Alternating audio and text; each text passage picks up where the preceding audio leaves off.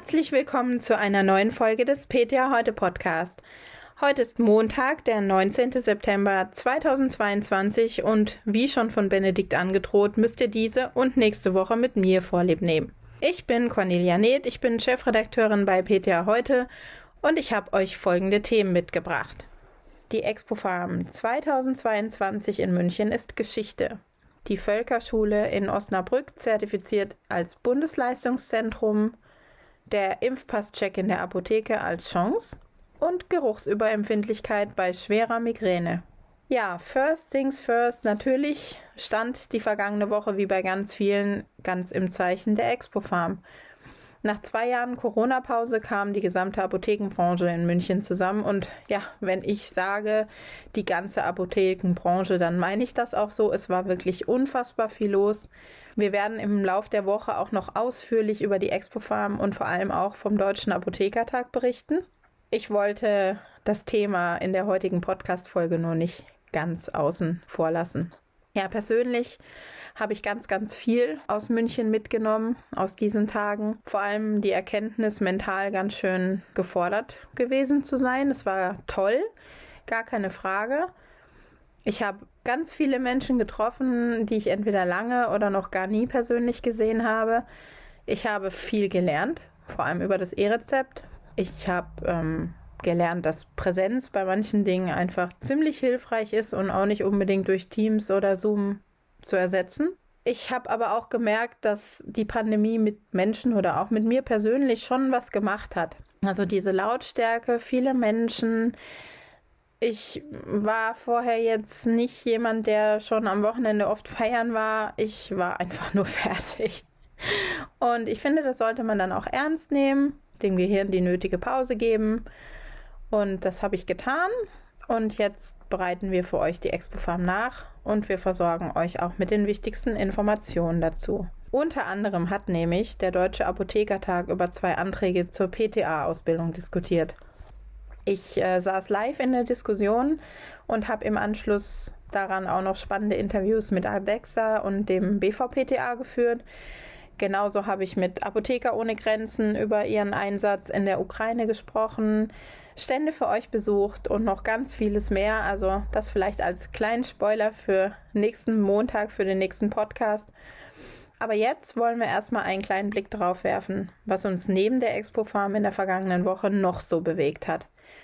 Eins fand ich nämlich ganz besonders spannend. In der Osnabrücker Völkerschule sollen zukünftige Europa- und Weltmeister trainiert werden. Ja, so habe ich ungefähr auch geguckt. Hä, Weltmeister? Ja, genau. Also Europa- und Weltmeister. Denn seit kurzem ist ähm, die Völkerschule auch Bundesleistungszentrum für den Skill Pharmacy Technischen, so heißt das. Und seit mehr als 40 Jahren bildet die Schule schon PTA aus. Ist auch sehr modern aufgestellt, hat sehr moderne Schulungsräume, Labore, eine eigene Übungsapotheke und ist eben auch Mitglied bei World Skills. Und dann bot sich der Schule die Möglichkeit, sich eben als deutsches Bundesleistungszentrum zu zertifizieren. Das hat man gemacht. Und Schulleiter Burkhard Pölzing meinte im Anschluss auch, das sei ein wichtiger Schritt für die Schule und auch eine großartige Chance, den PTA-Beruf sichtbarer zu machen.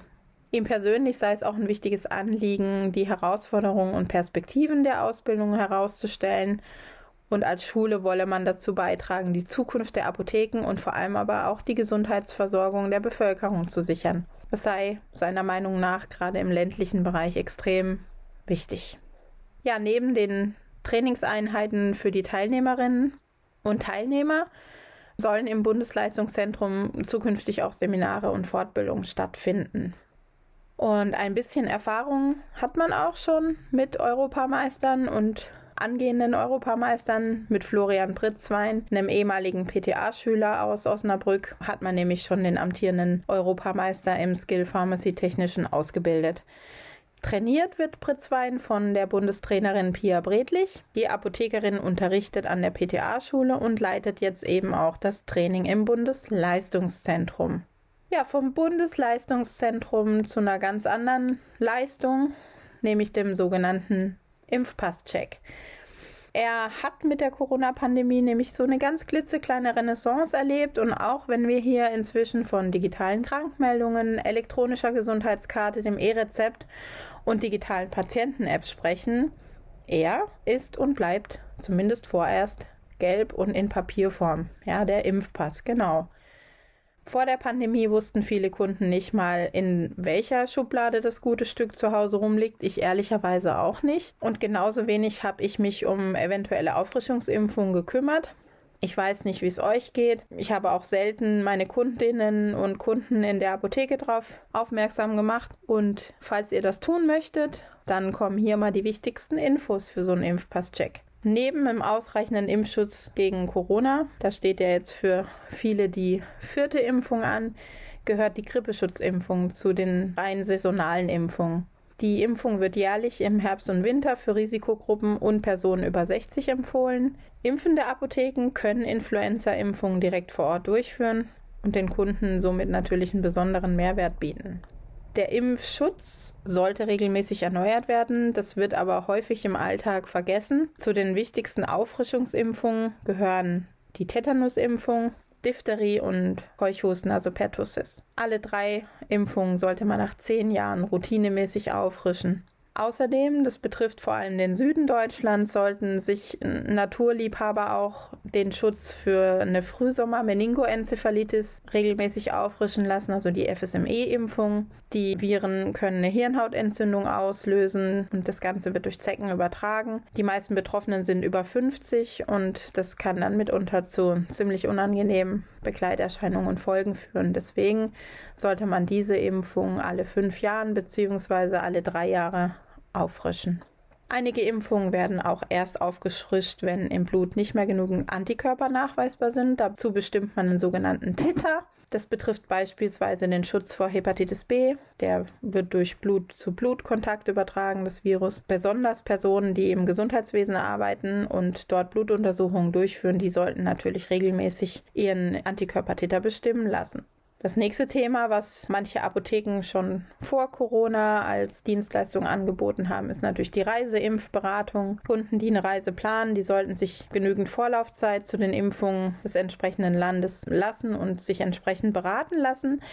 Einige Impfungen müssen häufiger und mit einem bestimmten Abstand zum Reisebeginn verabreicht werden, damit es einen ausreichenden Impfschutz gibt. Und welche Impfungen das sind, das hängt natürlich vom jeweiligen Reiseziel und auch von der Art des Urlaubs ab. Also bei einer Unterbringung in einem Fünf-Sterne-Hotel braucht man wahrscheinlich nicht so viele Impfungen wie bei einer Safari-Tour einmal quer durch Afrika. Zu den Reiseimpfungen zählen eine ganze Reihe von Impfungen. Die wichtigsten sind Hepatitis A und B, Typhus, Tollwut, Gelbfieber und wahrscheinlich auch die Cholera-Impfung. Aber wie gesagt, welche Impfungen wann sinnvoll sind, das kann man beim Auswärtigen Amt recherchieren. Da gibt es auf der Homepage entsprechende Listen.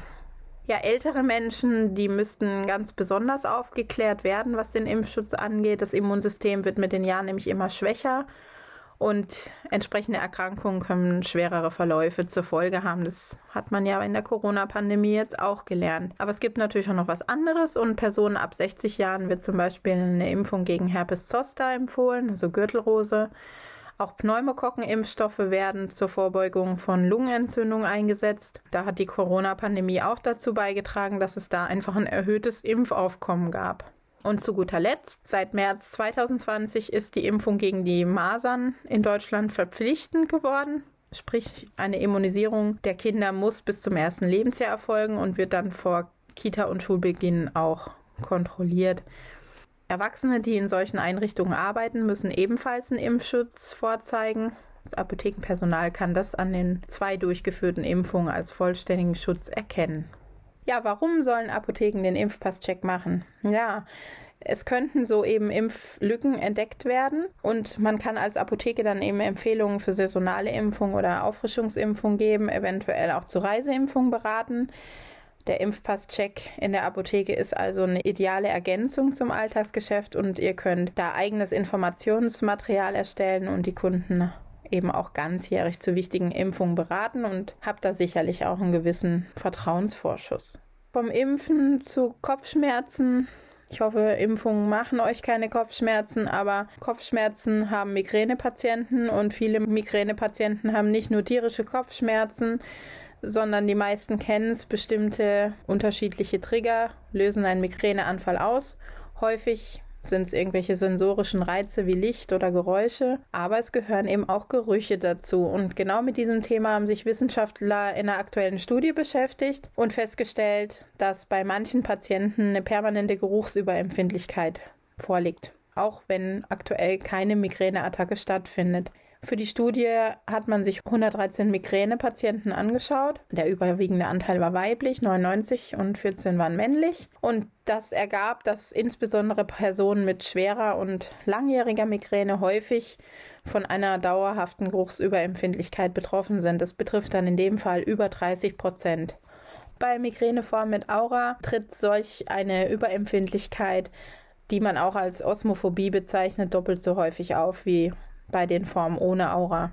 Also insbesondere süßes Parfüm, Essensgerüche und Zigarettenrauch nannten die Studienteilnehmer besonders häufig als belastende Trigger, aber auch Abgase, abgestandene Raumluft, Blumen und Lack bzw. Gasgeruch wurden erwähnt. Geht man nach den Studienautoren, dann ähm, sind diese Ergebnisse ein weiterer Beweis dafür, wie eng Migräne und Geruchssinn miteinander verbunden sein sollen. Und Experten gehen auch davon aus, dass diese unangenehmen Gerüche nicht nur den Riechnerv aktivieren, sondern vielleicht auch den Trigeminusnerv. Und dieser wiederum ist für die Schmerzwahrnehmung am Kopf verantwortlich da Migränepatienten viele der für sie unangenehmen Gerüche im Alltag eben kaum ausweichen können, setzt die Forschung jetzt auf eine andere Strategie, nämlich eine Desensibilisierung, wie wir sie auch von Allergien kennen. Und diesen Ansatz testet man derzeit in der Kopfschmerzambulanz am Universitätsklinikum in Dresden.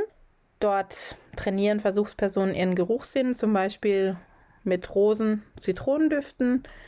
Und bis jetzt ist man so weit, dass man die Schmerzwahrnehmungsschwelle ein bisschen erhöhen konnte die Betroffenen waren also weniger empfindlich für Schmerzreize. Ja, bevor ich euch hoffentlich ganz gut in die neue Woche entlasse, noch ein paar klitzekleine Fakten zur Migräne. Fakt 1. Ungefähr 20 Prozent der Frauen und 8 Prozent der Männer leiden, Angaben zufolge, unter Migräne. Fakt 2. Die Migräne ist bei Berufstätigen unter 50 Jahren, vor allem bei Frauen, die weltweit führende Ursache für Arbeitsausfälle und Krankschreibungen. Allein in Deutschland schätzt man die Kosten, die durch migränebedingte Arbeitsunfähigkeit entstanden sind, auf über 3,1 Milliarden Euro pro Jahr. Fakt 3. Zur Akutbehandlung der Migräne stehen neben den NSAR und ASS vor allem Triptane zur Verfügung die dann eventuell kombiniert werden mit Antiemetika. Um Häufigkeitsstärke oder Dauer der Attacken zu reduzieren, kann man auch eine Migräneprophylaxe machen, beispielsweise mit Beta-Blockern, Topiramat, Flunarizin, Amitriptylin, Botulinum, Toxin oder den neuen monoklonalen Antikörpern gegen das stark gefäßerweiternd wirkende Calcitonin. Genau. Fakt 4. Betroffene sollte man darüber aufklären, dass gerade Kopfschmerzmedikamente bei zu häufiger und zu langer Einnahme, also mehr als zehnmal im Monat, chronische Kopfschmerzen verursachen können. Also dann hat man hier so einen nicht mehr endenden Kreislauf. Fakt 5. Begleitend zur medikamentösen Migräneprophylaxe, das wird ja sehr häufig in der Beratung gefragt, sollte man auch nicht medikamentöse Maßnahmen verfolgen, beispielsweise Entspannungsverfahren, Biofeedback, Yoga und so weiter und so fort. Ja, Entspannung, das wünsche ich euch auch für den heutigen Montagabend und ich hoffe, ihr schaltet auch beim nächsten Mal wieder ein, wenn es wieder heißt, herzlich willkommen zum PTA Heute Podcast, aber bis dahin erstmal Tschüss vom PTA Heute Podcast, macht's gut und einen guten Start in die neue Woche.